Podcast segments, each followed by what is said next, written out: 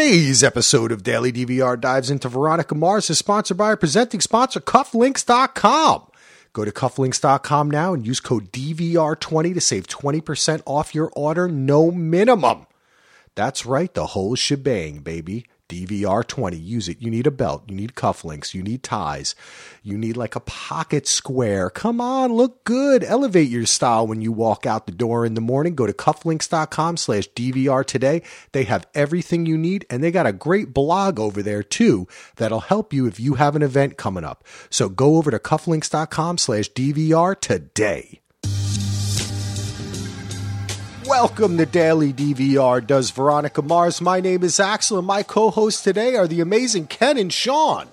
You can find out more about us at DVRpodcast.com. I'm currently covering Mindhunter with Heath, and we're starting up The Watchmen with Aaron. Check that out. They have their own feeds. You can also subscribe to Daily DVR.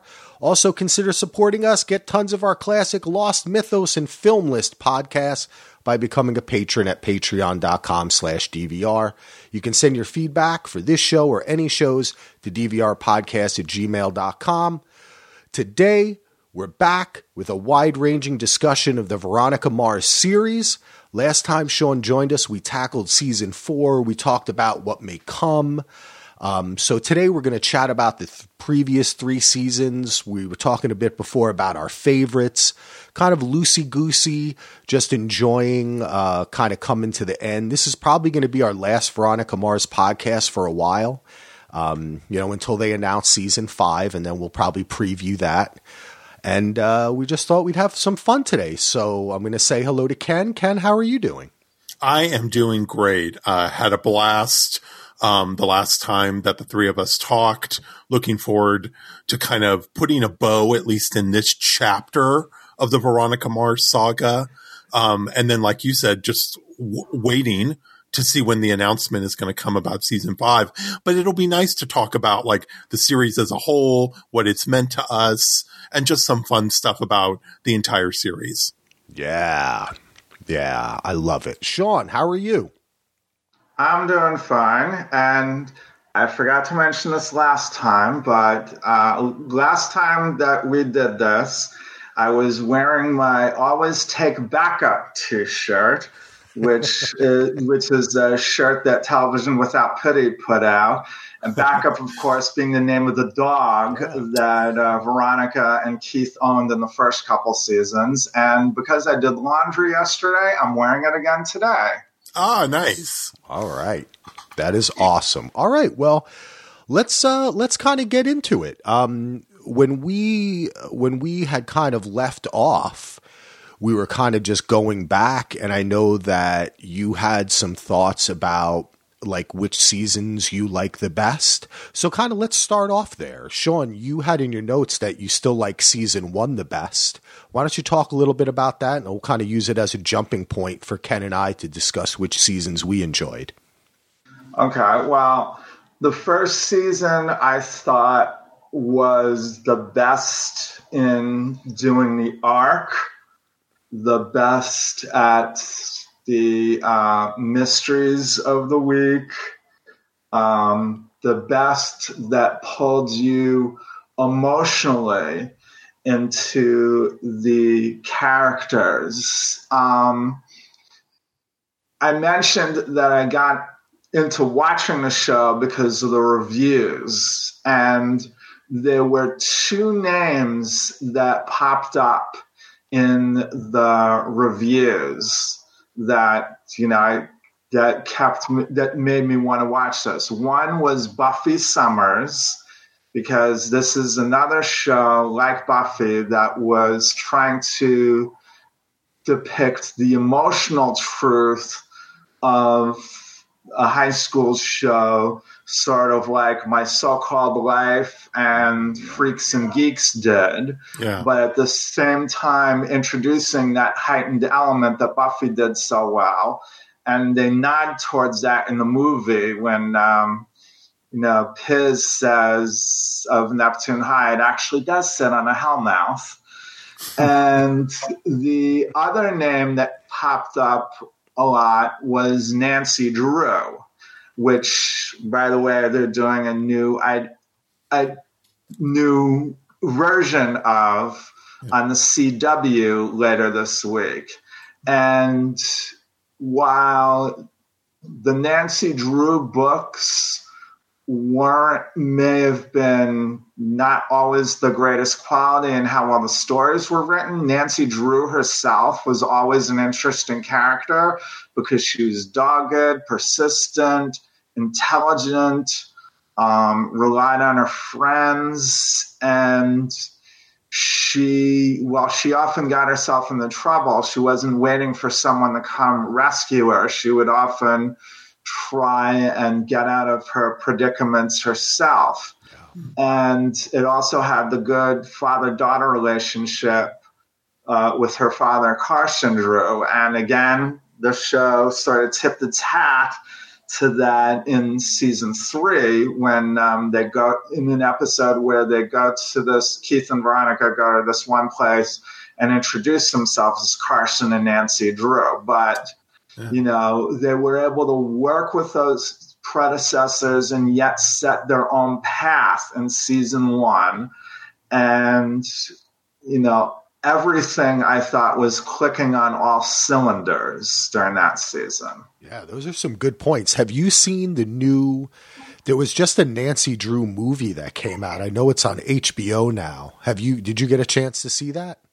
I didn't see that movie. I saw the movie they did um, several years ago with Emma Roberts as yes. Nancy Drew, yeah. which I was not a fan of because they were playing too much of the um, oh retro Nancy in the modern uh, world, and I thought it got yeah. a little too cutesy. I haven't seen this one yet. My um, what my impression of it, and granted, this is only going from the very few reviews I read from it, but it looked like they were pitching the movie to tweens. So, you know, it's possible that this is just not for me, but we'll see. I'm not going to judge it without giving it a shot. But, you know, I have seen, as I said, that Nancy Drew movie. There were a couple of previous TV um, attempts. You know, I remember the one from the 70s that was a tie in with the Hardy Boys. I'm sure I, I, watched that when I was a kid, though I barely remember it. Yeah. And then there was another um, TV version in the 90s, I think, that was on Canadian TV. And that one wasn't bad, but mm. I haven't seen that in a while either. The movie I only I saw about like maybe the first half hour of it. I was I was actually trying to watch it a little with Lachlan, but I think it was a little bit over his head. Mm. Um, but it was uh, it was kind of cool. They, I think it's the girl from It. Um, okay, redhead from It is the star of it, and she is uh, but they definitely you could see aspects the reason why i mention is because even in the very beginning of it you can see some kind of veronica mars like it really hits you and it's funny how you know how art is where one thing influences another and then they now they remake everything so then it's actually influenced by something that was based on it not the real thing you know so right. i felt like that nancy drew was very Veronica Mars from the music and just the way it was shot, the feeling of it right away when it started. I was like, wow, they really took a lot from Veronica Mars here. Isn't that cool how like art will like it's it um, one of the things I love about art in general is how it's ever evolving and how it bleeds into itself and ends up kind of influencing other things. And then, and then like when this show is now revived years later, then, then it comes full circle and, and it ends up kind of recatching the thing that it's given to other things. Yeah. It's just, it's just really interesting kind of the ebb and flow of how stories can influence other stories. And then it goes on and on and on. Um, as far as the seasons go, I always think that like the way I always think about it now is that my head, no, my heart wants to say season one, but my head always wants to say season two is the best season. And really that's, and you and I talked about it so much when we were talking about season two. I can never get around the sheer ambition of season two. Um, was it perfectly executed? Did they hit all of the points that they absolutely wanted to hit with perfect execution? Absolutely not. Was it messy, overly complicated? Absolutely.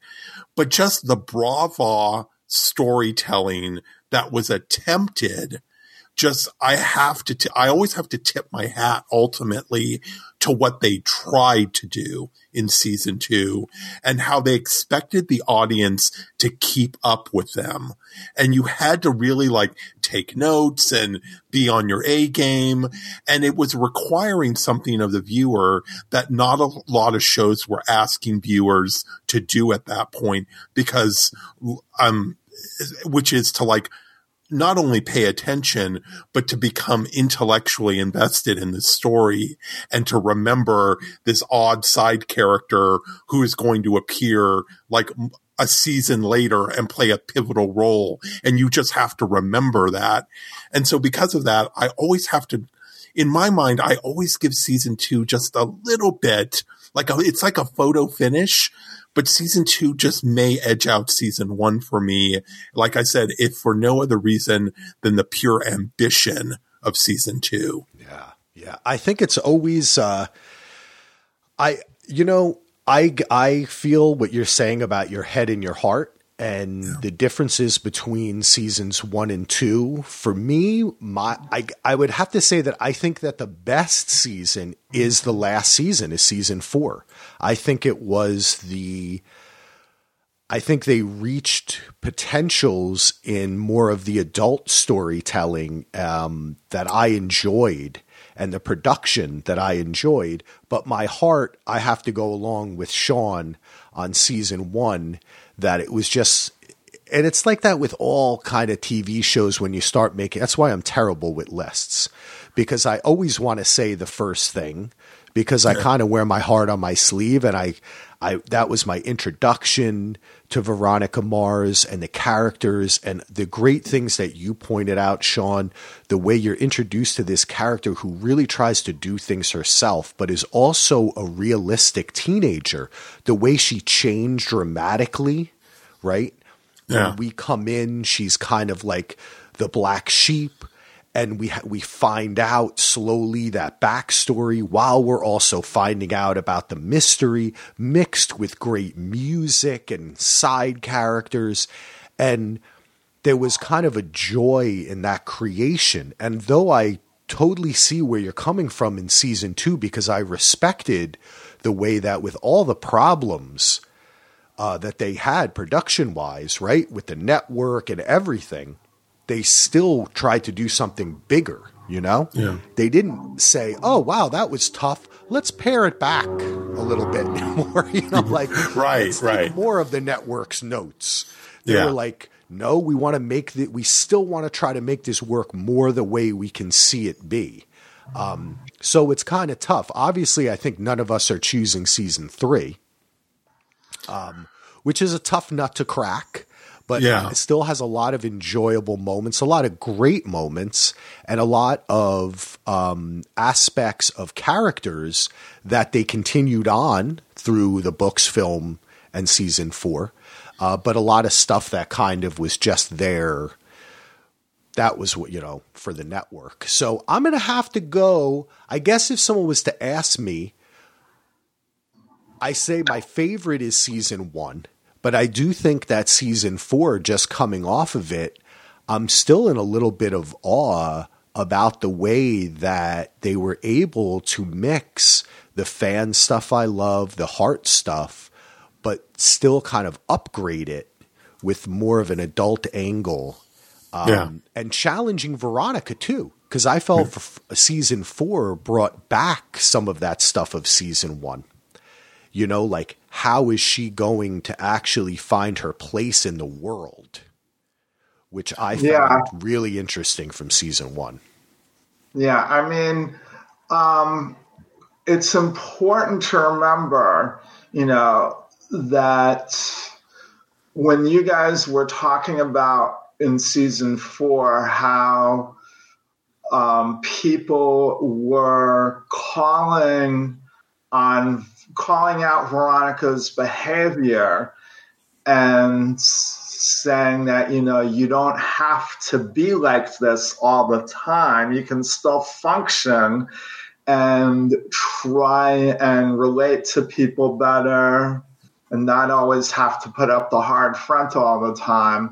That was happening in season one too. True. you think of the episode like a virgin which is one of the best episodes they ever did in my opinion that's the one where we first meet Meg, um, the one one of the few 09ers who still likes Veronica and who Veronica still likes. And the mystery of the week is when Veronica is helping Meg out. And at the end, Meg tells her, you know, it was very good advice you gave me to get tough but getting even, you might just want to rethink that a little bit. Yeah, yeah. Well, I mean, we're three dudes ultimately, but that, I mean, you saying that, Sean, makes me think about how this show from the very beginning has also been among the like 100 things that it is. One of the things it is was it was specifically a high school exploration, but specifically from a young girl's point of view. And not just Veronica. There are lots of female characters that were focal points from the first season on. Um, and, and that was also interesting, especially at the time, because it felt so different. I mean, we're now living in kind of a Me Too time where the storytelling of Veronica Mars starting right from the pilot uh, like I almost feel like society's dialogue has caught up to Veronica Mars season one all these years later. But all the way back in season one, I I, I was often challenged um, as a man not just a viewer, but as a man about some of the storylines that some, some of the storytelling that was happening in the overarching mysteries, in the mysteries of the week, because so much of it had to do with women and the treatment of young women in this world. Um, and it's, it's some, and some of it was really heavy stuff and some of it was really, uh, provocative stuff. Um, and, and so that kind of strain of like, who should Veronica be? What kind of woman should she be? I, I think that's been one of the most interesting things about the entire series. Definitely. And, and and part of the thing, Sean, you had mentioned in your notes some of the um the the the stuff that got past the censors yeah. Oh yeah, first couple seasons. And while you were talking yes. about something so meaningful, Ken, it made me think that, like, as a man and watching her journey, and it was it got me on the deep level, but what also attracted to me, me to Veronica as a character, and it's something that I kind of can appreciate in real life, is when a woman, and especially in high school or whatever, would talk openly about sex and be dirty, you know, and a little bit kinky and kind of she had that that aspect of her where we're able to see that deep journey and understand things from her perspective, but we're also able to see a character who has a lighter side, right? And who also is kind of realistic, you know, about maybe how guys see her. I mean, throughout the entire series, there there is always her reaction to the male gaze, right? How a yeah. man sees her. Oh, I'm little, I'm young, I'm pretty, I'm too cute to be a detective, I'm this, I'm that, right? So, um, but I did want you to mention that, Sean, because some of these are fantastic. The rim job thing, and I always well, yes. remember, I always remember the shocker when you told yes. me that one. yeah, that was you know that when you know, when I mentioned last time, I didn't remember specifically talking to you, rem- recommending this show because I recommend it to everybody. But I do re- remember talking to you about the Shocker, and um, you know, for those listening at home, that was from the season two premiere. Uh, normal is the watchword, and that's a hand gesture that Logan and uh, Dick did when they were sitting by the pool at the Casablancas house. And I remember the reaction on the Television Without Pity forums is about a third of the people were going, huh? Because they didn't recognize what the gesture was. And then the third of the people were like, ew, because they got it. And then the other third were like, damn, I can't believe they got away with that. Yeah, and that and, really shocked. Um, yeah.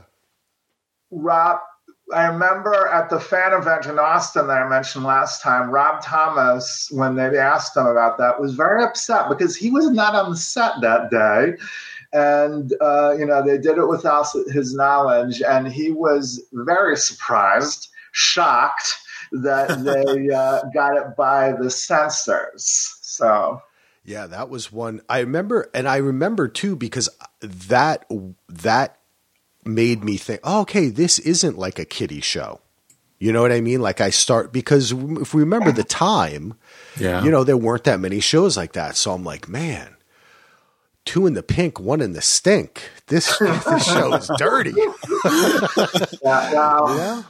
Um, you know, in retrospect, in the first two seasons, um, it seemed like um, you know, I'm reminded of that sports night episode where um, one of the characters says, "Wait, we act- have actual standards and practices." and at the UPN they didn't. and by the way, I just want to say, um, you know, I had been telling friends about in season four when um, they refer to Dick Casablancas' father as Big Dick. That at the fan event, Rob Thomas had mentioned that that was one thing the censors wouldn't let him do was call him Big Dick. But uh, and then it's that in season four. Oh, great, that's the first time he's able to do that. Unfortunately, I forgot the fact that he did get to do that in season two. And the I think it was the episode "The Quick and the Wed" when Kendall is visiting Aaron in prison. Aaron calls him Big Dick. Huh. Yeah. Interesting. Wow. They got you had some other one. You had some other good ones when uh, Weevil says, "Finally, a deep throat I can call my own." Well, Veronica says oh. that about Weevil, but yeah, that is that is really funny. They, it was great. There were so many great, and yeah, the the way they dealt with sexuality and sex, I think was really forward thinking, and it was because, and I think it was much more realistic because, you know, you had at the same time you know, like I came up with what, like even 90210 or something like that, where they felt that they were dealing with something so adult like, you know, they're going to have sex or something. And on Veronica Mars, it was just a part of the world right? Well, like, it, it wasn't this big. Oh.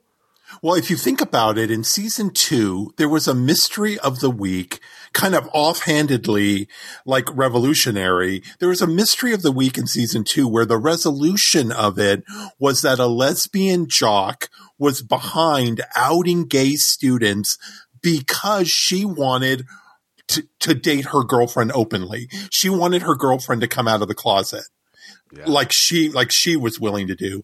And when and at the time you're just watching the episode, it's another mystery of the week, but then I think back on that and I think, wow, just how casually Rob Thomas and his and his crew of writers dealt with a storyline that at the time there's not a lot of TV shows at the time dealing with lesbianism period um, but here you have an entire storyline where a, a, lesbian character is outing her girlfriend so that they can date openly. Yeah. I, I mean, I love things like that.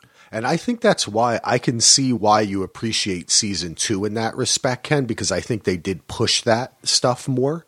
Yeah. And they and they really um, made it a part of Veronica's world and made it a part because it is a part of the world and Yeah. they made it it just was you know they didn't feel like they had to insert some sort of uh, stabilizing um, parent or so, you know what I mean? Like somebody that would comment on this to show us the way or give us an opinion or right.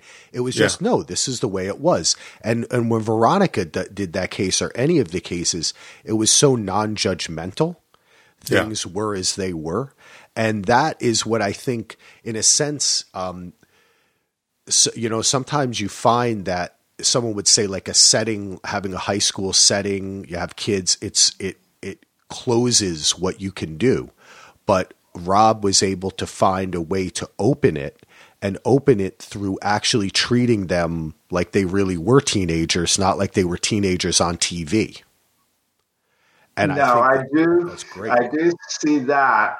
Um, the one thing that I would say about season two, even though I agree with a lot of what Ken was saying about it and praise, I guess what makes me a little hesitant about joining that praise is everything I read about it that suggests that it was done not just in the name of ambition, but because of utility. Um, because, and I want to just emphasize that I'm doing this from what I read. Yeah. You know, other people that I was involved with, other people I was involved with in Veronica Mars fandom, they actually had, you know, like somewhat of a relationship with Rob Thomas. I never did. You know, I met him at the event in Austin, have him sign DVDs, and that was it.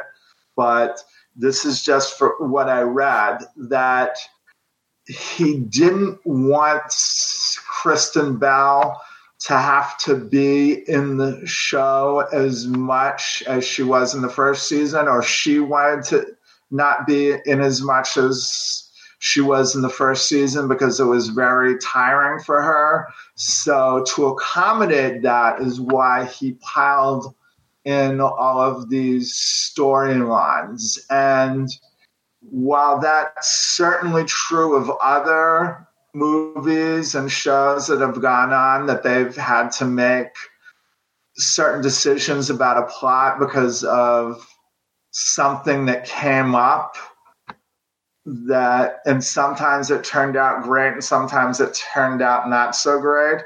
I guess knowing that knowing how the wheels are turning here maybe makes me like season two a little less, even though I do applaud the ambition and the messiness of it. Yeah, I, I I totally get where you're coming from, Sean, and I totally like. I could see, like, I get like the um, like you can see the ingredients in the cake, and you see you see behind the curtain. Um, uh, that and I I think that point is completely valid. Um, and uh, but even if you just look at the at the main mystery of season two, um, how it was like denser um, and more complicated in and of itself than the main mystery of season one, um, and not to like not to ultimately it- it's like Sophie's Choice really in, in like. I I mean, it's not really like Sophie's Choice, but it is kind of. I mean, it's not really like Sophie's Choice, but but metaphorically, like picking between season one and season two is very difficult for me because I love them both so much. But even the main mystery, like that one episode, like it's not called I Am God. Is it I Am God? Um, yes. I think that that's one of the finest hours of, and I think I said so when we talked about that episode, but I think it's one of the finest hours of television ever put on television. Um, I, the stream of consciousness f- flow of that episode and, and kind of the, kind of the denseness of that episode. I, it, it haunts me and it still haunts me to this day. Now, it is a very good episode. And speaking of that episode, uh, because one of the um, one of the characters in that episode is um, going to help me lead on to my next point. Um, I mentioned this to Axel when I was writing to him, messaging him on Facebook about these. Although I enjoyed what you guys uh, were saying when you were talking about this show, um, I believe Axel said this was the first show that Rob Thomas had done. And that is uh, not the case. Uh, it's the first thing he did, the first thing he created that went on for more than one season, yes. But yeah. before Veronica Mars, um, he did this show called Cupid, which was on ABC. Yes. Oh, they uh, brought uh, that back 90s. years later, right? Yeah. And um, it was it had Jeremy Piven, who most people know now from Entourage, as a guy who thinks he's the Roman god Cupid banished to Earth until um, he can bring together 100 couples. And Paula Marshall, who played in I Am God, Rebecca James, a school counselor, and yeah, who right. would also appear in the first season, she played um, Piven's psychiatrist. And the whole hook of the show was is Jeremy Piven crazy or is he really the god Cupid banished to Earth? Is he telling the truth? And the show basically never told you which way it was going. It always allowed for an interpretation of either way. It was a pretty good show, but it was stuck on Friday night or Saturday night. And you're right, Axel, they did bring it back after Veronica Mars for another one season job with Bobby Cannavale as uh, the Cupid role, and Sarah Paulson played the psychiatrist. And it also got stuck on a bad night and uh, lasted only a season. And then um, Thomas was on. Um, a couple worked on a couple show other shows. He was on a David E. Kelley show called Snoops, mm. but then he left, and then he was on Dawson's Creek for a while. And they sort of refer to that in season two in uh, Donut Run, where after Veronica has broken up with uh, Duncan, or so we think. Um, one of the things she's listening to in her pop misery tour is Paula Cole's I Don't Want to Wait. oh. And he also wrote uh, several YA novels, one of which is called Rat Saw God, which is also the name of an episode title in season two. And he wrote well, two screenplays that he wrote were um, were uh, filmed. One of them was called The Fortune Cookie, which I never saw, but from what I gather, has nothing to do with the Billy Wilder, Jack Lemmon, Walter Matthau movie of the 60s. And then the other one was a teen uh, YA, at, YA novel adaptation called Drive Me Crazy yeah. with Melissa Joan Hart and another entourage uh, guy, Adrian Grenier. Aqua, the original Aquaman. Yes. If you've seen Entourage. That's so funny. That is great. Yeah, cool, Sean. That's good background. Yeah, he he he. I remember uh, Cupid back in the day. Yeah, and that's also a really I did I I never saw the show, but it makes me want to go back because that premise is so interesting. Like, is he crazy? Is he really the god of love? Um, it. I also love that actress who I, am glad they brought her back. Really, just brought her back for that one episode in season two, primarily.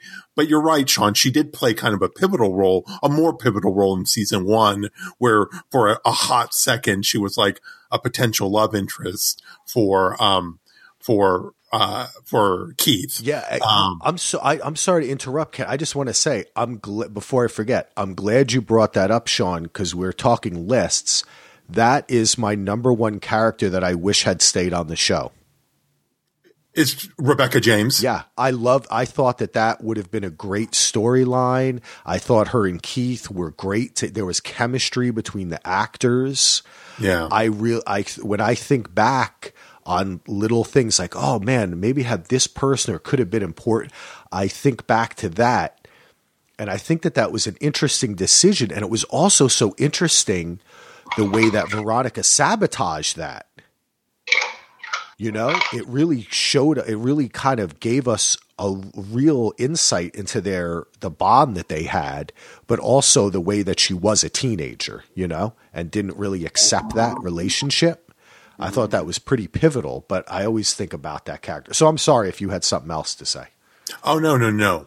But speaking of that, that that's actually a great point, Axel, because that makes me think about Duncan in a weird way. It makes me think yeah. about Duncan because like I, I like that's a, that's a storytelling decision that I understand exactly why Rob Thomas made the decision to effectively end the character storyline and the character. I mean, like the character didn't die or anything, but effectively was written off the show yeah. and off the landscape of the, of the storytelling of Neptune.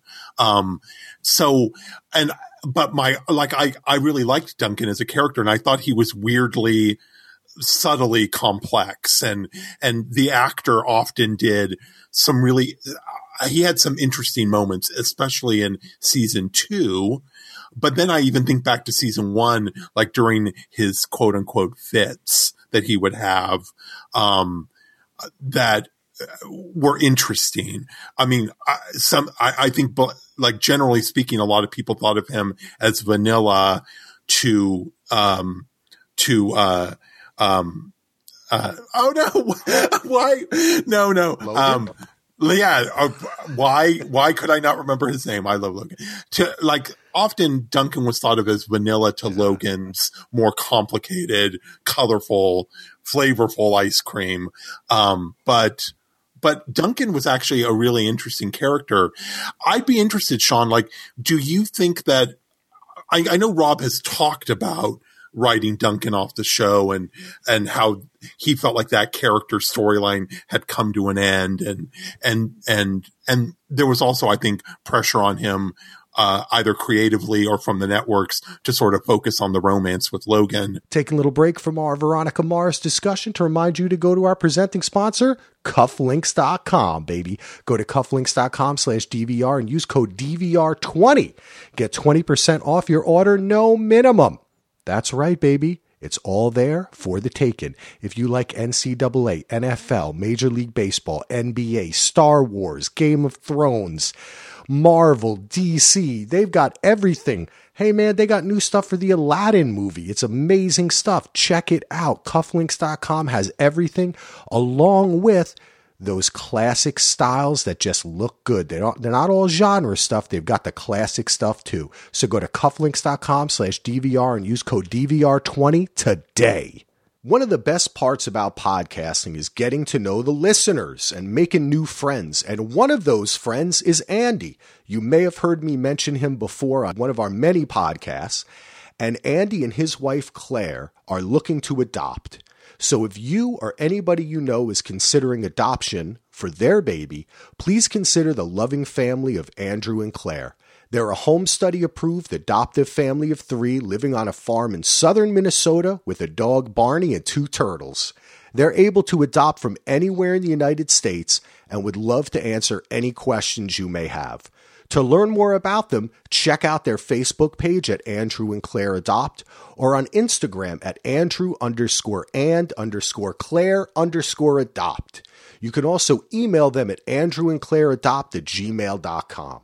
So again, if you or anyone you know is considering adoption for their baby, reach out at Andrew and Claire Adopt at gmail.com. Thanks what are your thoughts about Duncan? How how that character left the show? Well, I always liked him as a character too, although I was in the minority of the fans right. of the show. Not not just the one, not just because they wanted Veronica and Logan together, but also they thought that Teddy Dunn wasn't that great an actor. You know, I thought that he was better, although I do want to bring this up now. Um, I know that you know a lot of people thought that he was acting weirdly early on in season two about things, and that Veronica was letting it slide. And why did she? Um, but I also think that not only did you know Duncan hire Clarence Wiedman to uh, kill Aaron Echolls at the end of season two. Yeah. But it is my belief, and I think that if you go back through season two, you'll see scenes that don't state this, but imply it somewhat that Duncan convinced Kendall to go to Aaron to get him, get her and him together to manufacture evidence to create reasonable doubt so that Aaron would be acquitted of the murder so that Duncan could have Clarence Wiedman kill him in the hotel room. That's really interesting because there, there's a, there's at least two there's at least one scene but there's there's probably more where there's a conversation between Duncan and Kendall that we never hear the end of. I'm thinking of the one where she comes out of the shower and then she's in his room for a while uh, as Logan discovers, I believe, but we never know what they actually talked about. They obviously didn't have sex. Duncan yeah. obviously didn't didn't cheat on Veronica, but they did have a conversation. Yeah. So I think you're I, I, that's a really fascinating theory. Um, I I read that in your notes, and I, I was ashamed that I never picked up on that or or or or or dove into that kind of train of thought. It does make his character 1000% more interesting if that's even remotely true. Yeah. That he could be Machiavellian enough to not only plot someone's murder, but plot a way to get, because he, he would have been harder to get to in prison. So if he could get him acquitted where he's out in the open, then it's easier to take him out. Yeah. And that's what, yeah that's the only way that you know I sort of buy the whole um, trial because one of my another one of my criticisms of season two, aside from the utility thing and also the fact that in order to cover for the fact that Beaver or Cassidy was going to be a much more prominent character in season two. They also had to put Dick in more scenes in season two, and he's my least favorite character. Uh, but the other major criticism is, you know, there were a couple episodes of season two that didn't quite wash with me. And one of them was happy go lucky, and it was the trial of Aaron that, you know, it seemed like in their attempt to show reasonable doubt was in the minds of a lot of jurors. They put things in the trial that would not have been in a real trial, like um, Aaron's lawyer bringing up Veronica having chlamydia, for one thing. Mm. You know, that just didn't feel realistic at all. I think that that always felt that that part felt rushed to me because you also felt like wow, you can do so much with a trial, you know? That it mm-hmm. really didn't seem to delve as deep into it as it could have. Um, so I, I, I see your, I see your point of view there. There, there, I mean, you know, when you're on the 21st episode of a season, you know, there's, it, it takes time. And I think that certain things got built up, but yeah, there, there were things like that that happened.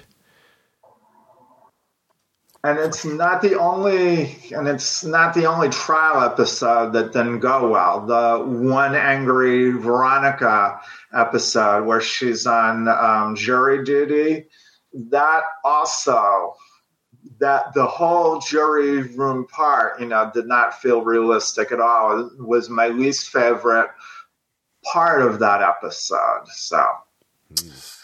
Boy um I I take your point. Uh, I'm going to gently disagree with you, and gently, ever so gently. Like to me, that uh, both of those episodes actually um, highlight the kind of stylized um, world that Rob created in my mind. Um, kind of the hard boiled, stylized um, storytelling that he was, I think, ultimately trying to get to, and the fruition of it was season four.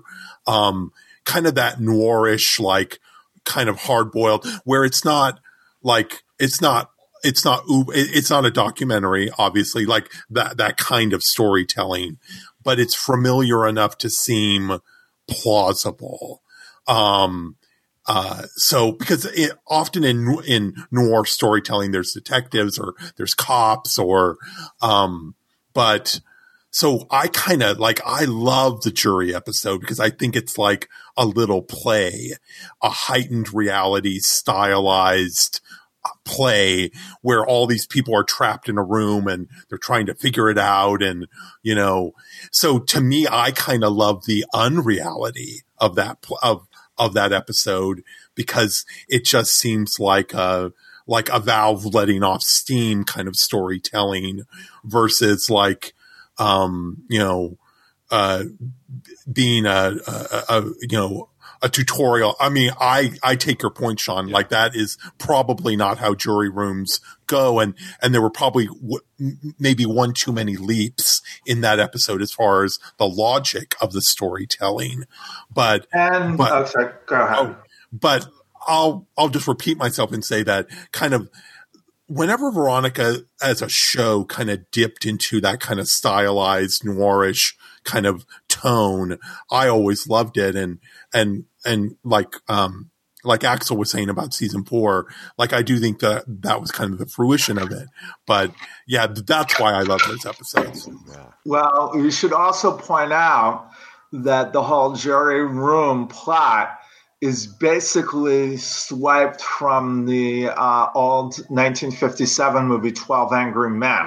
Right. yeah, that was yeah, great. True.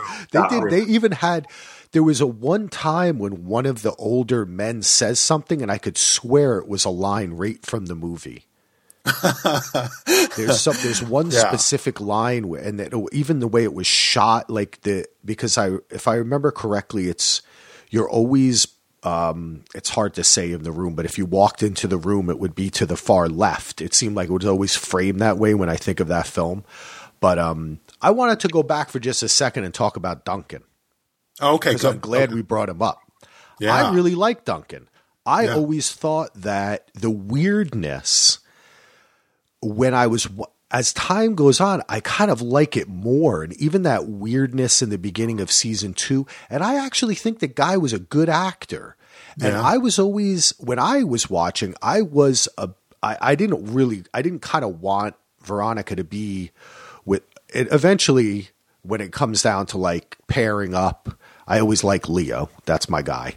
But right. I kind of like Duncan because I thought that he very, I thought that the character, again, the high school thing, right? Yeah. There's always those people in high school that start acting different. You know, it's a very strange age.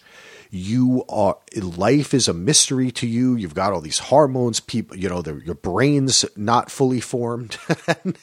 it's just I thought that Duncan reminded me of a lot of kind of troubled kids that I knew in high school that worked their way out of it, that or that um, really were good people, but um, had it had just a, a whole lot of problems in their lives that really wasn't theirs. So that's why I found it a bit unsatisfying that the last we hear from him, you know, is the on the beach with the baby or whatever, and you know, ordering a hit. I always wanted to kind of see more. And I understand why that happened. And again, it's economy of story, it's making choices, just like we're talking about with the courtroom stuff. And some of the times when the show be- stretches credulity, Right. uh, is because they, you know, making a network show here is a series, a balancing act. And they could, some of the things they could get really true. And other times, because of story, because they had to hit the commercial break, right?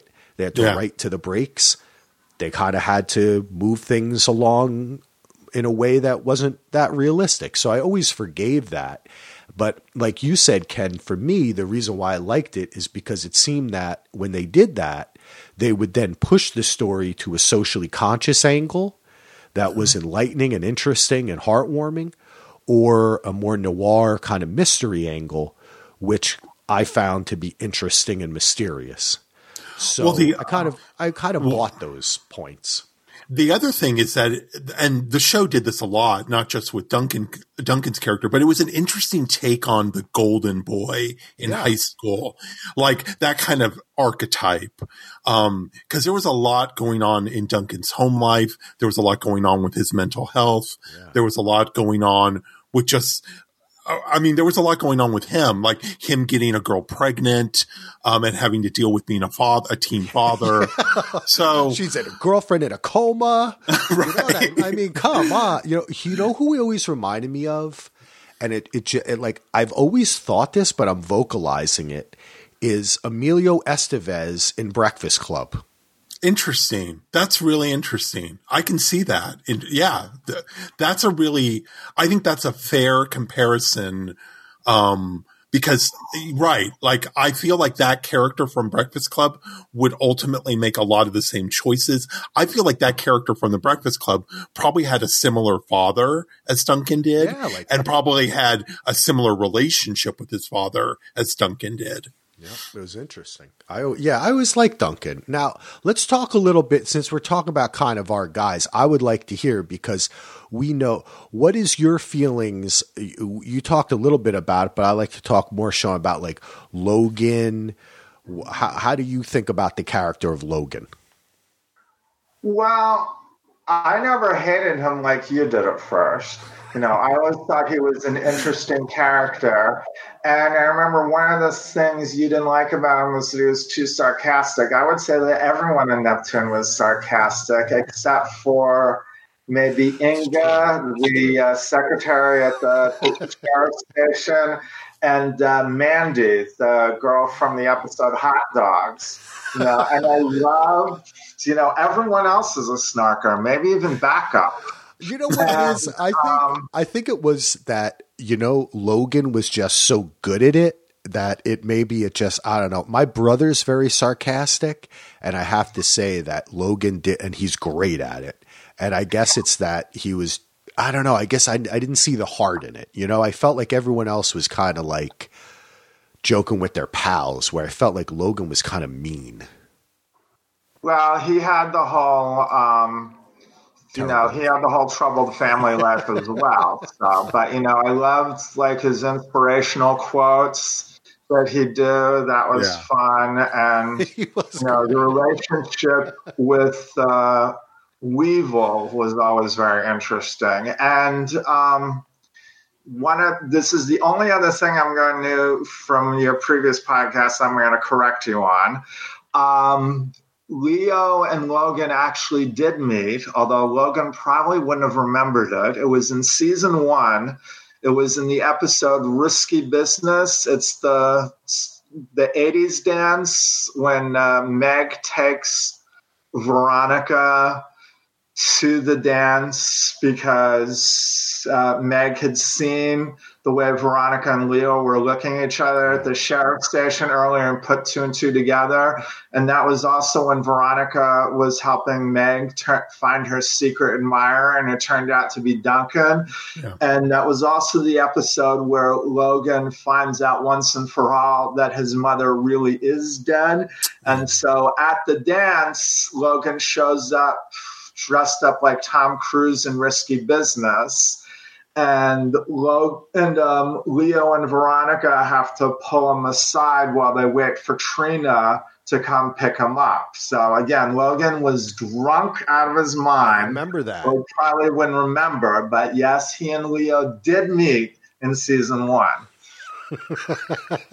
and see, right away, Leo knew he was bad news.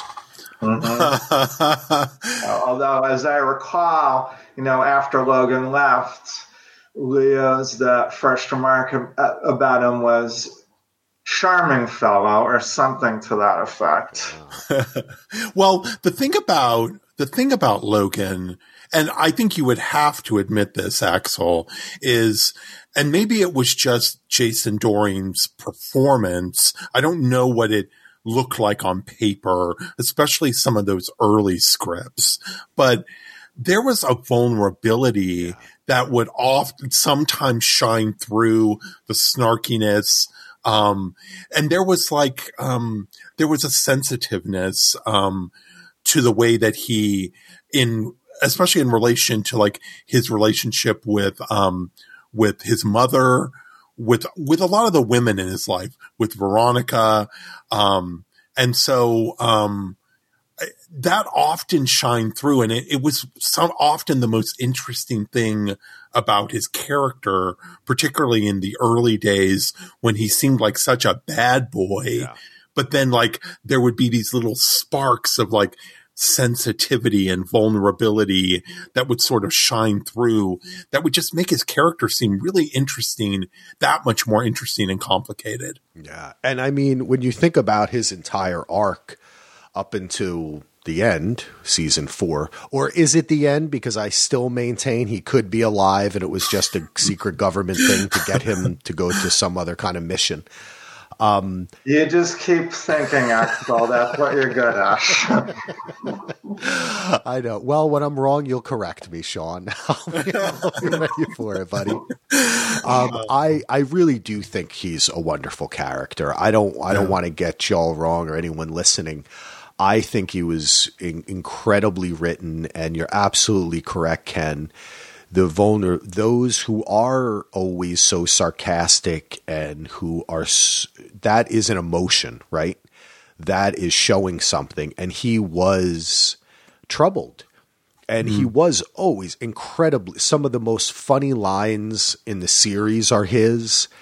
I think that the actor did a fantastic job.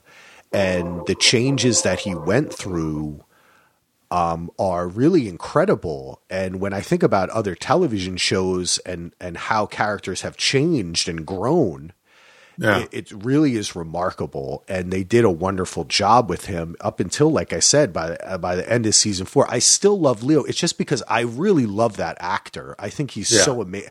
So when I think of that, that's the same guy who was on New Girl, and then all the other things I see him, and he has such range. I Yeah. really think that like he's waiting for like a great director to find him and put him in something and really be a star because I re- I just think he's got so much in him, and I think that also he always gave, you know, ha- was just not as messed up as everybody else, so he could help Veronica out. But Logan definitely in the end comes around, and I love the character, and I really was pulling for him in season four, and I thought you needed you you you guys are both right. You needed that harshness of his character because that was also a defining aspect of the show, right? Yeah. Where people, when I talk about Veronica Mars with people, there are still some people who be like, "Oh, Logan is such an asshole in the first couple," you know, like they they don't like him too.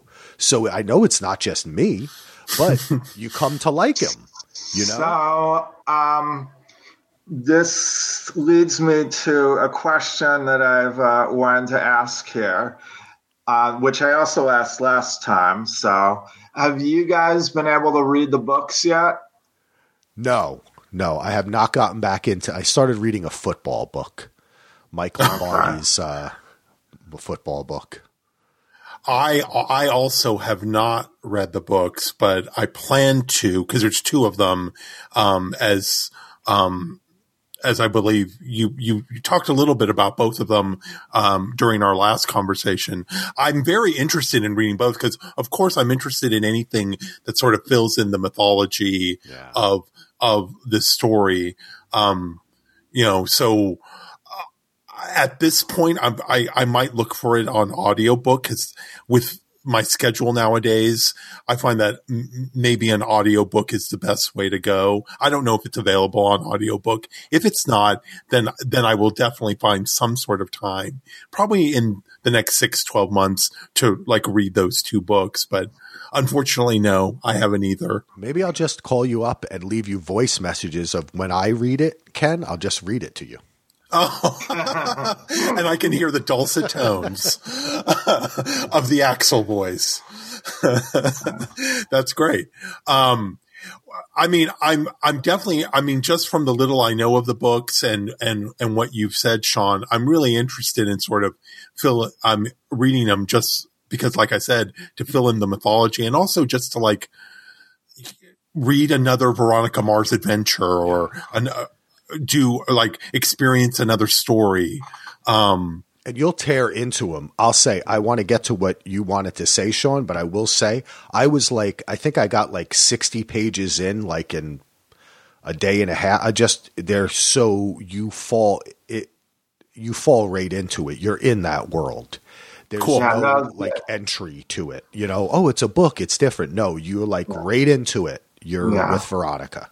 They're, Yeah, no, they're definitely both good. The only thing I miss from the books is that they're not told in the first person, so you don't really hear Veronica's voice in them. But other than that, I think they're both very good. And if Rob Thomas had decided to continue going on with books instead of going on to season four, then I would still have been very happy. You know, I actually liked them both liked both books better than the movie. interesting. Yeah, They are. I could tell from the pages that I read when I started reading it, Sean. I agree. I felt like I was reading another season.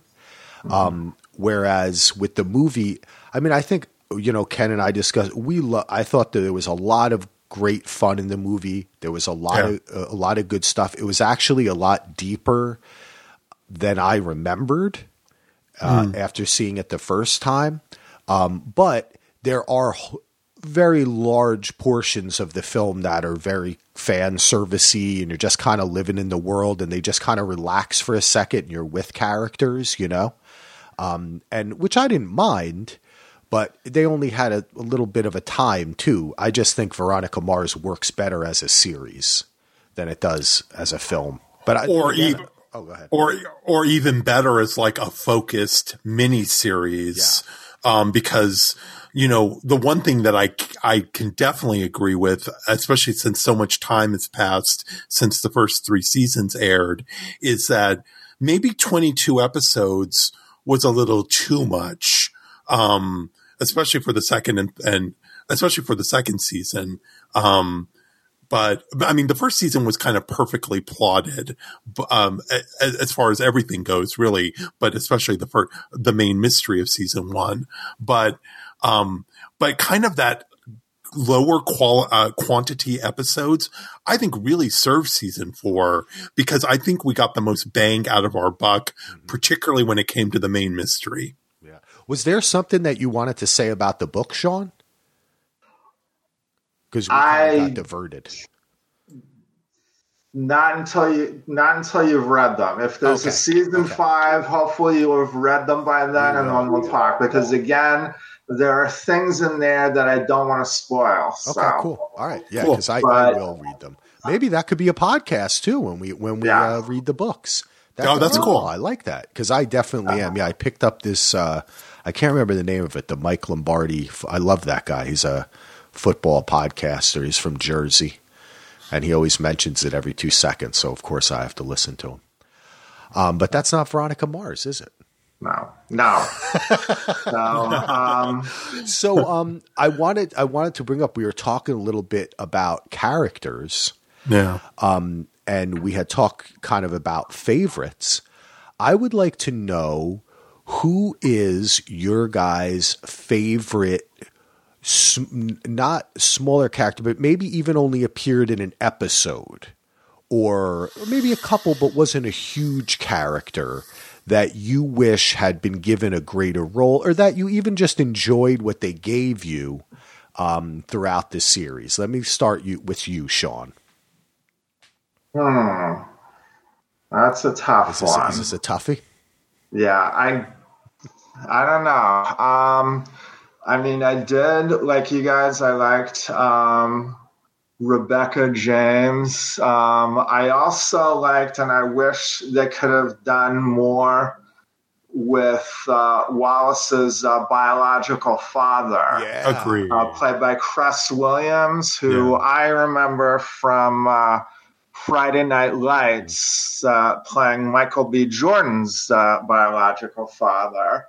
Um, you know, I thought, you know, as crowded as season two was, you know, they could have, uh, you know, I would have been happy if they did um, more with uh, him. Plus, he was involved in one of the uh, many, many Big Lebowski references on the show.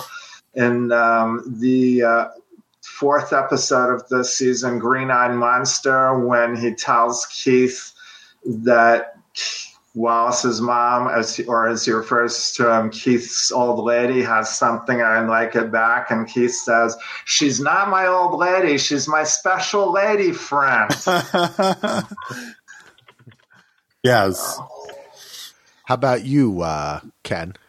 Well, you know, I I hate that you came to me because I'm in the middle of cheating and trying to look up this girl's name. Um, okay, I'll go. Um, no, okay, good. Do you want me to go? Okay, yeah, um, you, yeah, you go. For me, it's Max. Uh, of course, you I love that guy. I love that dude. I just thought that he uh, because when he first, it was like kind of a little Logan esque. Like when he first came on the scene, I wasn't quite sure of him. Then you like him. Then you're not quite sure. He pops up again. We see him briefly in season four, right? I yeah. I really liked him, and I just thought that he could have gotten involved more in some way with the crew. I mean, it's it, it's a connection to Mac, of course. Um, but I just always liked him, and every it was just there's just something about the actor too that I yeah. enjoyed. Is he felt very real to me? Yeah, I liked it how he was on the make, like Veronica. Yeah. You know, like he was older than he seemed. He was also an interesting take on like the nerd archetype, yeah, yeah. because he had a lot more going on in his life than just being the nerd. Mm-hmm. You know, and I also say that you know, one problem with season three, even though there are parts of it I like as well, is the problem that hit many a high school show, which is once the characters went to college, that the show sort of lost its footing. That, you know, the only show I feel that sort of survived this was Friday Night Lights because you know they basically said instead of fo- following all of these high school characters to uh, college, they said let's forget all of them once they graduate high school, except one or two, and then we'll put Coach and uh, Mrs. Coach in another high school to deal with different high school characters. Yeah. And Max, I will say, was one of the college characters who you know, felt like someone you would have known yes. at college, or at least you would have Thank seen you. around at college. Yeah, I totally true. agree, brother. He was, I totally agree, and I like the way he just became like he was doing so good at his other things. He stopped going to class, you know right? He's right. Selling his, yes. So eh, he, eh, I like that because I knew kids like that. I totally knew this dude who he wasn't selling tests, he was selling something else, but he just didn't even go to class. yeah. just like college became just like a town for him. You know what I mean? Like he was a businessman in it. And I uh-huh. liked that aspect because I felt that it, it was kind of a mirror to Veronica.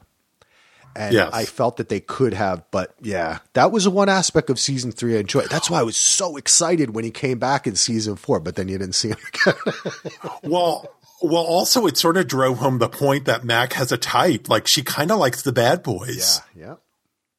So okay, so here's here's my I, I and and in in the time that you guys have been talking, I realized it that my choice is actually a tie, and I don't know why I had to look up her name because Sean just mentioned her a few minutes ago. But the first person in my tie is actually Mandy from Hot Dogs, and she appeared in another episode as well. But yes. Mandy should have become part of the Scooby Gang. Like it's a crime against nature that Mandy did not become our series regular. The actress is so interesting. The character is so um, quirky and I, I don't know, watchable, oddly watchable. She, I, I said this when we talked about the episode that she reminded me of a young Sh- Shelley Duvall, Yeah. kind of with all the ticks. I agree. Of, um, kind of the big eyes and the, oh my God, I love Mandy so much. Um, I, got want to be, feeling that they were going to do more with. Didn't you get that feeling too? I did too. Like I want to, I want to be Mandy when I grow up, and I love, I love Mandy so much, and I think Rob Thomas made a criminal offense by not making her a regular character. But okay, oh well. The second person in my tie is actually Butters, um, the principal's son. Like I, I really wanted that character to go somewhere. I wanted to know more about him. I wanted to, I, I wanted the relationship between him and Mac. I- Like I wanted more time with that. I wanted that to percolate. Um, I know a lot was going on in season two. There was like a million other things going on in season two.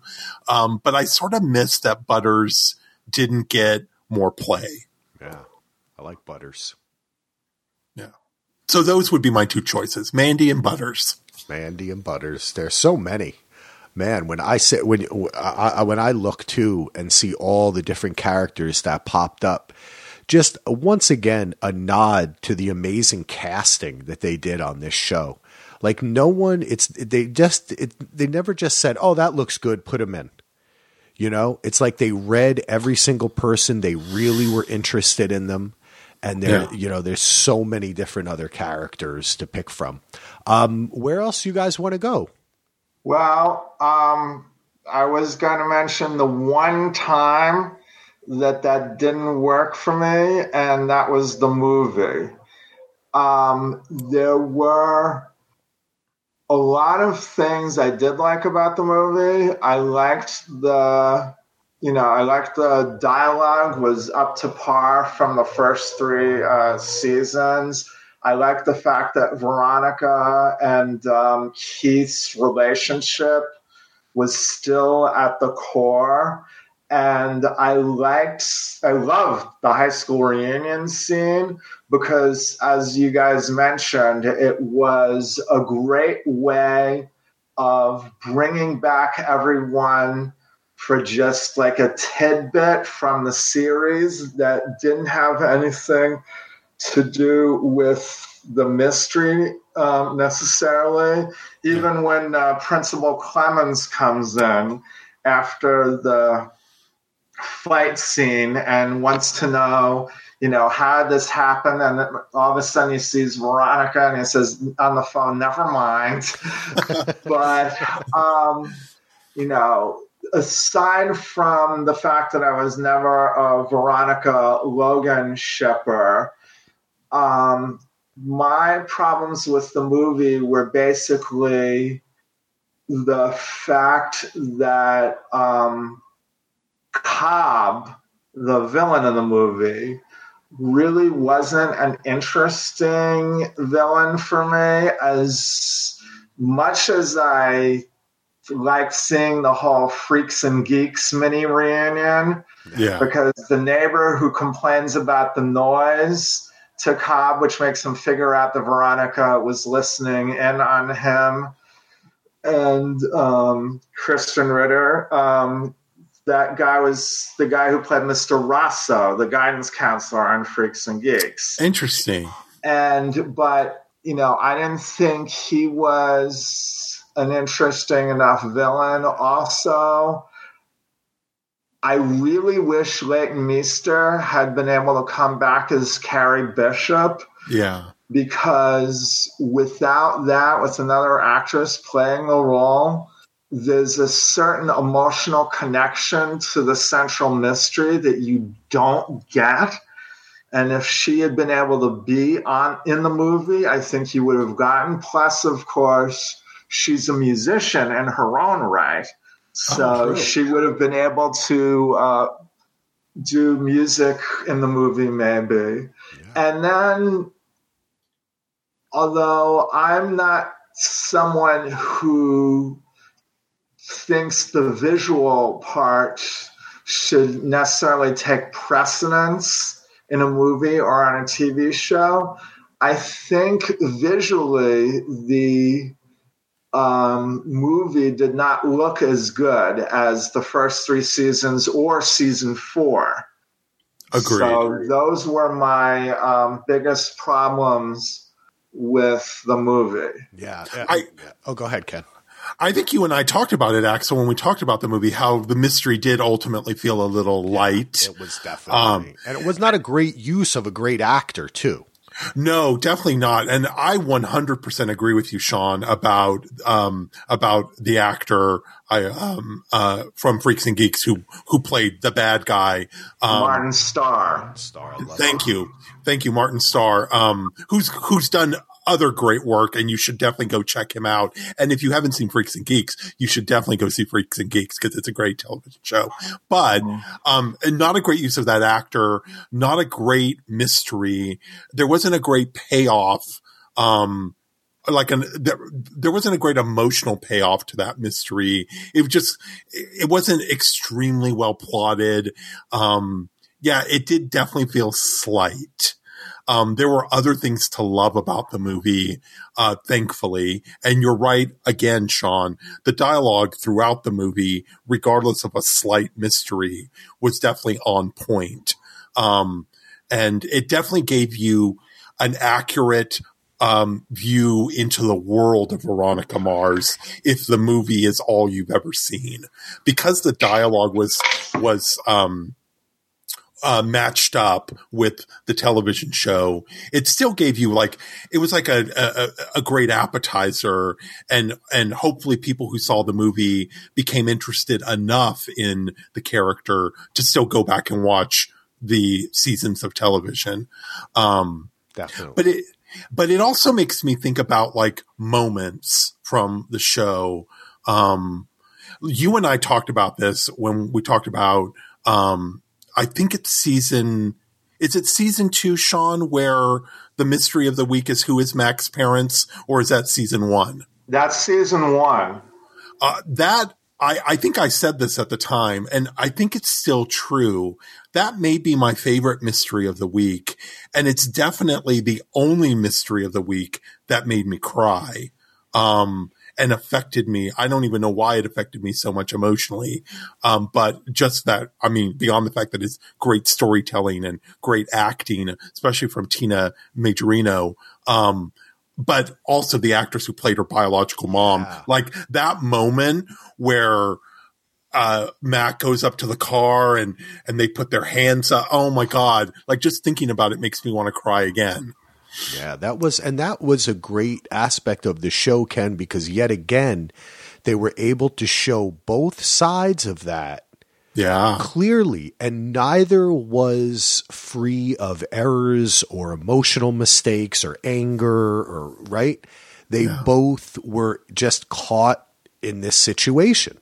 And I think that that's what they really had a great way throughout the whole series, right up into the end, especially I mean, and, you see what happened with Logan. Oh, go ahead.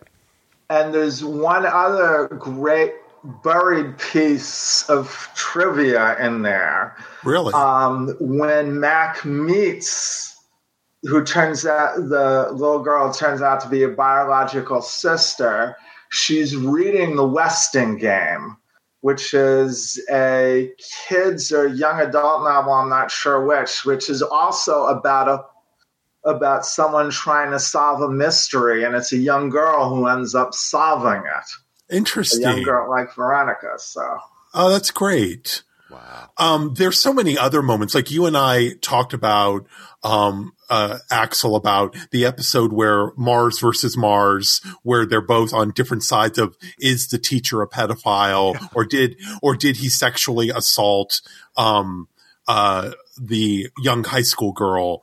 Um, or the scene where at the end of season one where Keith reveals that he is Veronica's father. Um, there's so many moments. I, I could go on and on, but in addition to how hard boiled and dark and noirish and well and intricately plotted this show is, the thing that I think will make it live on, maybe hopefully forever, is the heart of the show. Um, because without that, if it had just been a brainy intellectual experience, then I don't know if it would have stood the test of time. But because it's both, because it's both an intellectual experience and really a heart driven experience, that to me is why it will always remain a classic television show. Yeah.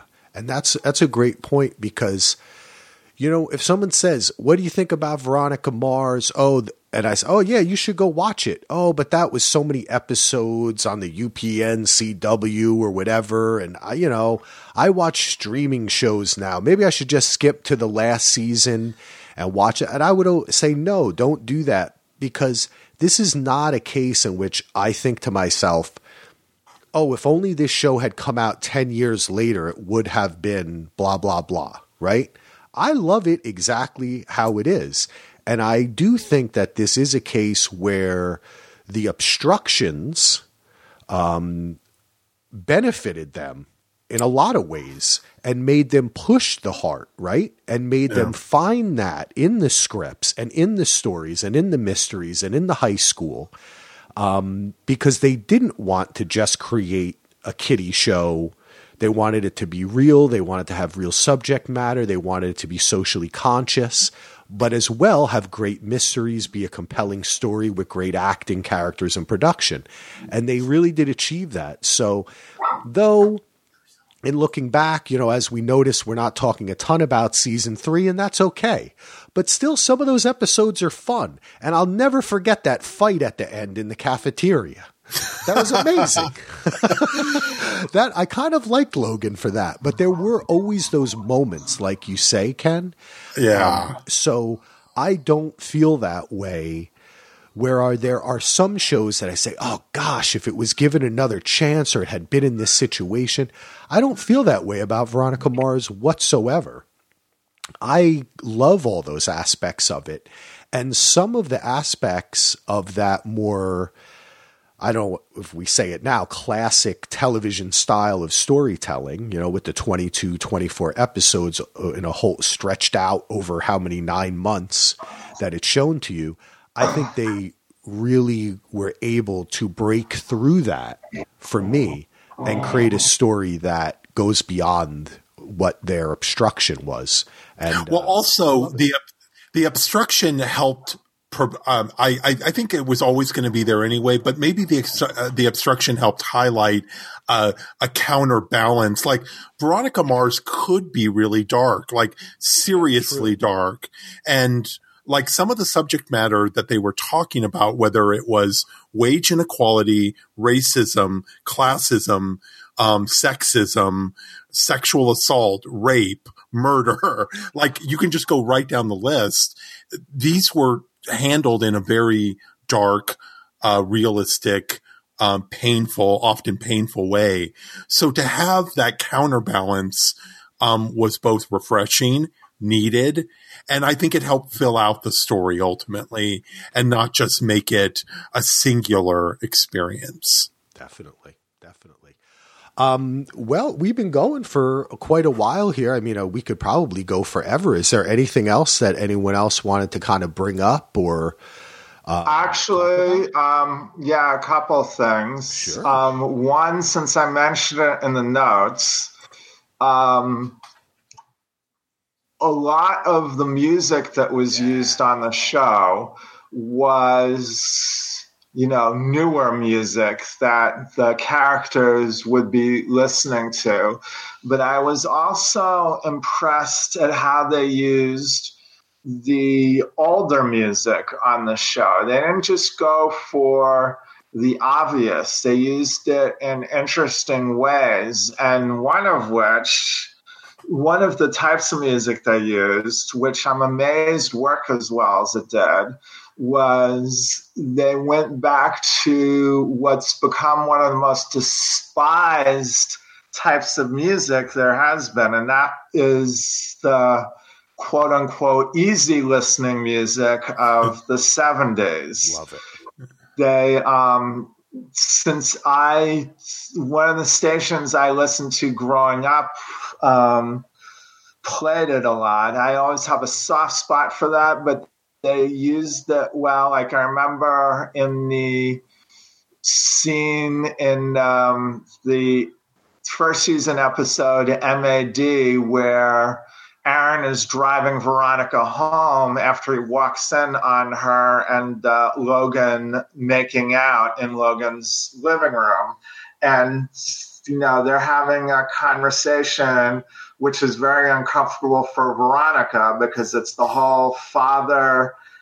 This is even before she knows he's a murderer, but it's the whole father of the boyfriend talk yeah. And on the soundtrack is the old song called Me and You and a Dog Named Boo, which is a very, somehow very appropriate to play during that time.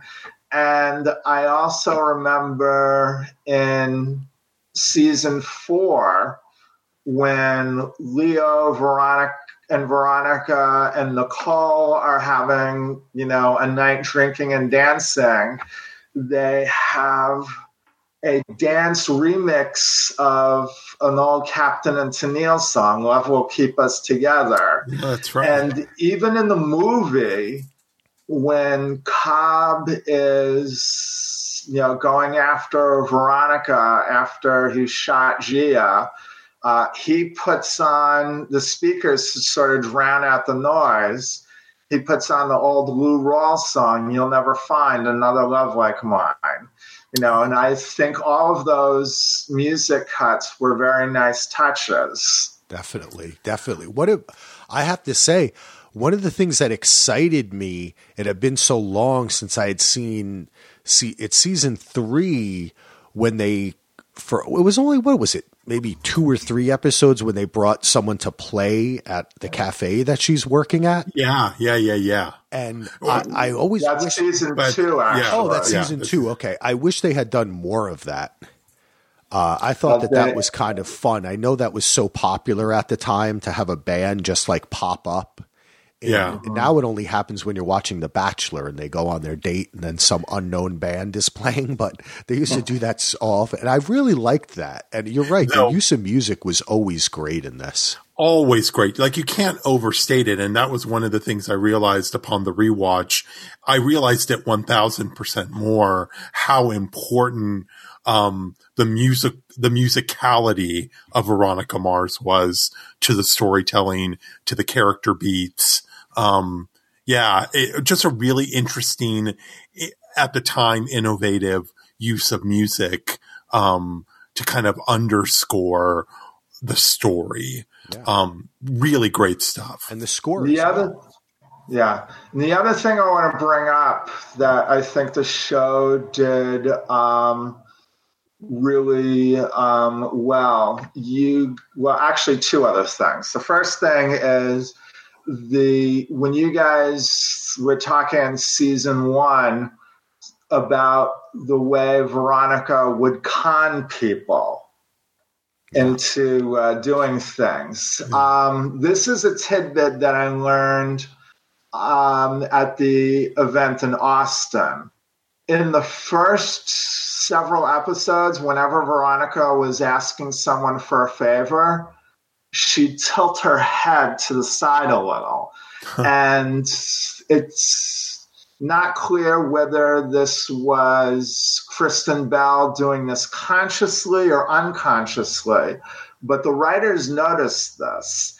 And in the Christmas episode that season, an Echolls Family Christmas, when uh, Weevil's Weevil wins money at the poker game. It's at Logan's, except the money's gone, Yeah. and so Weevil starts taking things, and Veronica is roped into trying to find out what happened to the money so that everyone can get their stuff back. And she goes into a classroom where Weevil is with the other PCHers, and she's about to ask him to let her solve it. And Weevil calls her out on the fact that she's tilting her head. That's the writers calling Kristen Bell out on it. And there's a couple of great callbacks to that. In season two, in the episode where we first meet uh, Jackie, and Wallace decides to try and find help her find out what happened to her car, and he calls Veronica up to ask her to help, and he tilts his head when he's on the phone with her.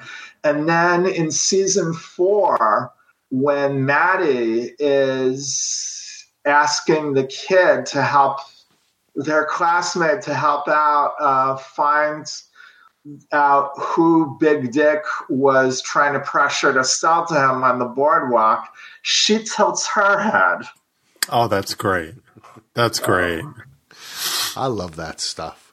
That just, you know, there's just like a great company there when you could see them passing through, like from the writers noticing something, and then you could see one of the actors picking it up, you know, and keep on Yeah. going like that. And that just shows a great company of actors all working together. One thing I wanted to mention is um, where we are talking about the cinematography of the movie.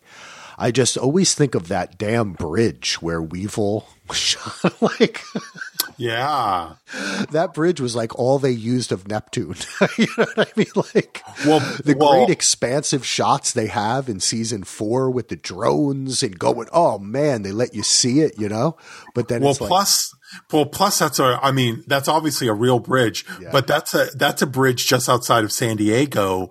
And I've driven over that bridge many times. Really? Oh yeah. It's called the Cor, it's called the Coronado Bridge. Wow. Um, and it, it goes, it seems like it's going over the ocean. Um, because it is really, in fact, going over a portion of the ocean. The way the geography works, that's exactly what it's doing. Um, but it's a beautiful bridge. It's very kind of sleek and um, and minimal. But yeah, so it it was great to see it used to such great effect in that sequence. Yeah, it just reminds me of kind of it. And that's like some of the aspects of the film. And Sean, you mentioning the way that the writers see something and it work. It's just, there was always a feeling of creativity throughout. And that's why, like when I was talking about how I don't, I don't ever think like, oh, if this came out later, they could have done this because it's like it pushed them to be creative. And even in that aspect of the film where they didn't have a huge budget, right? They just had to kind of find something that evokes the feeling through visuals. And yeah, maybe it didn't, maybe the film too didn't look as great. Yeah. Um, but they always kind of did their best. And that's why I always got this feeling of not that it was this huge production that you get when you watch like Game of Thrones or something, you know, or a lot of these streamers that, you know, they have like, if you turn the camera around, there'd be this huge crew and everything. I, even though I know there's big crews working on Veronica Mars, I always got the feeling that they were kind of like a bunch of friends making something together you know? And that really came out from the screen. And i think that uh, when you read more about it it seems like it really existed. And that's why i think that's why i still maintain i think that there will be more whether it's a book whether it's uh, more series on hulu another season. I just think that that's the thing that has kept this going for so long. And that's why we're sitting here talking about it is because they just really loved working on this and making this. And it was a story and an adventure, but it was also a way for a group of people to communicate you love and community and togetherness and something that is really meaningful. Well said.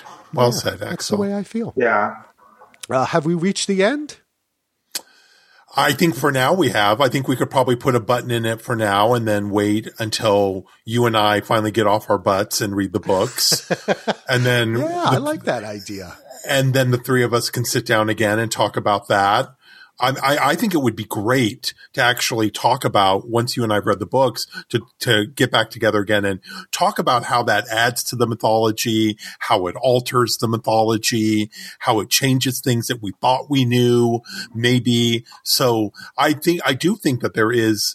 Uh, like it, it- I think that would be a really interesting discussion to have Cool. once once we read the books, and then also, of course, if there once it is announced that there's a season five, and then that's actually on the air, of course, to come back and talk about it again. Yeah, definitely. All right, let's start with the first one. The fir- what's the first one called, Sean? The first one is called the thousand dollar tan line. There you go. That's what we're going to start with. I think that's a great idea. Sean, is there anything else that you wanted to chat about, pal? Um, well, since we're ending it now, um, I just want to say that in addition to the podcasts that you guys have done, and as I mentioned last time, the uh, recaps from that were on television without pity for people who want to dive into the show, who are looking for some, you know, reference points. Um, some of the fans on the show did a website called Mars Investigations, which is still up. It's called MarsInvestigations.net, and it dives into the storylines, all of the references that were on the first three seasons. You know, not just all the Big Lebowski ones, but the Simpsons references and the old movie references, and even that episode from season three called The War of the Pies, which jammed in like references to, um, in addition to Big Lebowski, which they which they uh, did a shot by shot homage to in one scene. You also had Citizen Kane, National Lampoon's Vacation, bunch of other things thrown into the mix. Oh, this is great, Um, Sean. I'm looking at it right now. This is an amazing Yeah. website.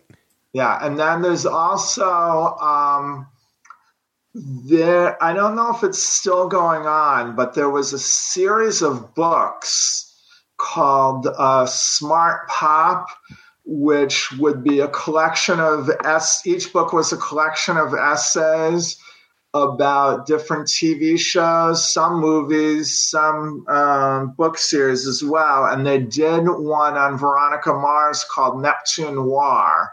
And if you can find that, it has a bunch of essays that are um, really good at exploring the show, including one written by the guy who recapped the show for Television Without Pity, John Ramos, Cool. who went under the name of Couch Baron. That is awesome. Thank you for that, Sean. And I will do my best to remember to put that in the show notes. This MarsInvestigations.net is a really cool site. Oh, I wish that they had uh, updated this for season four. Well, we'll see. will. Maybe they will. That's cool. All right. Well, this has been fantastic. Man, not only have I really enjoyed having you here, Sean, for these past two episodes. Thank you so much. Um, but of course, Ken, thank you for being on this journey with me. We're going to continue it. It's not over. Veronica's alive. Logan may be blown up. I don't think he is, but that's your, you know, if that's what you think. That's your opinion. I can, you know, now that I'm a Logan Okay. guy, I can't let him go. Denial is not just a river in Egypt, That is true. That is true. Um, but yeah, thank you so much, guys. I'll let you. Uh, uh, uh, you know, I don't want to end it too much because we're going to continue on it. I love the idea of reading the books, and that was my plan to read it after I finished this Lombardi book. So, I think um, I'm definitely going to do that. It was so, uh, like I said, I got right into it. It was like there's no, like, oh, this is you got to kind of get into it a little bit. It's a book. Nope, you feel like you're right back in there. Um, Cool. So, uh, Sean, I'll let you say uh, your finales and goodbyes. Okay, well, Axel, it was uh, great for you to have me on this. I really enjoyed doing these as well. Ken, I enjoyed talking to you too. And um, again, for those who are listening, I hope that I hope that you check those other uh, sites out that you know they provide a good guide. And you know i'm glad we got to talk about the show. Yeah. Thank you buddy. All right ken you're up. Oh okay. Well sean it has been great meeting you. It's always nice meeting another uh, fan of things that um, that I think are great as well, and and it's been great picking your brain and hearing your thoughts and yeah. making me think about things in a different way. And it's just been great. So, um, so it's been great meeting you, but Axel going on this journey with you, the whole journey we've been on, uh, recapping season one, two, and three and the movie. And then of course doing season four, um, has been great. Like, I mean, you and I met, uh, during the Game of Thrones period of our lives. Um, and uh, you know we that was many years ago at this point. Um, and so now here we are still talking about things that we love and it's it's been great again it has been great uh, it's always great so I look forward to more. I look forward to talking about Veronica Mars. I look forward to maybe talking about other things. So, um, I, like I was saying a little while ago, it's, it, it'll be nice to put a button in it for now but then to think we'll talk about Veronica Mars again. Um, but you know, for those of us who love it, it lives on forever in our hearts. Yep. So, and we'll keep on getting people to watch it. I know yeah. John Wambacher, who who is a patron, longtime listener, he watched the series. Um, I think yeah, he watched. It. I think he may have watched it with his daughter, if I remember correctly. Um, from this podcast, and other people have reached out. So thank you to everyone who's been listening. Uh, keep subscribed because we'll be back. You know, it's just uh, you hit subscribe. It's in your your podcatcher. You leave it alone. Once again, you, you know, a couple days or years later, up pops a podcast. And uh, we will be back. This has been wonderful. Veronica Mars is a great show. I'm really hoping to hear a season five uh, is going to be coming at us because who knows? It sounds like now Disney's taken over Hulu. I think this would be something good for them. So we'll see how it works out. But until then, thank you all for listening. Peace out.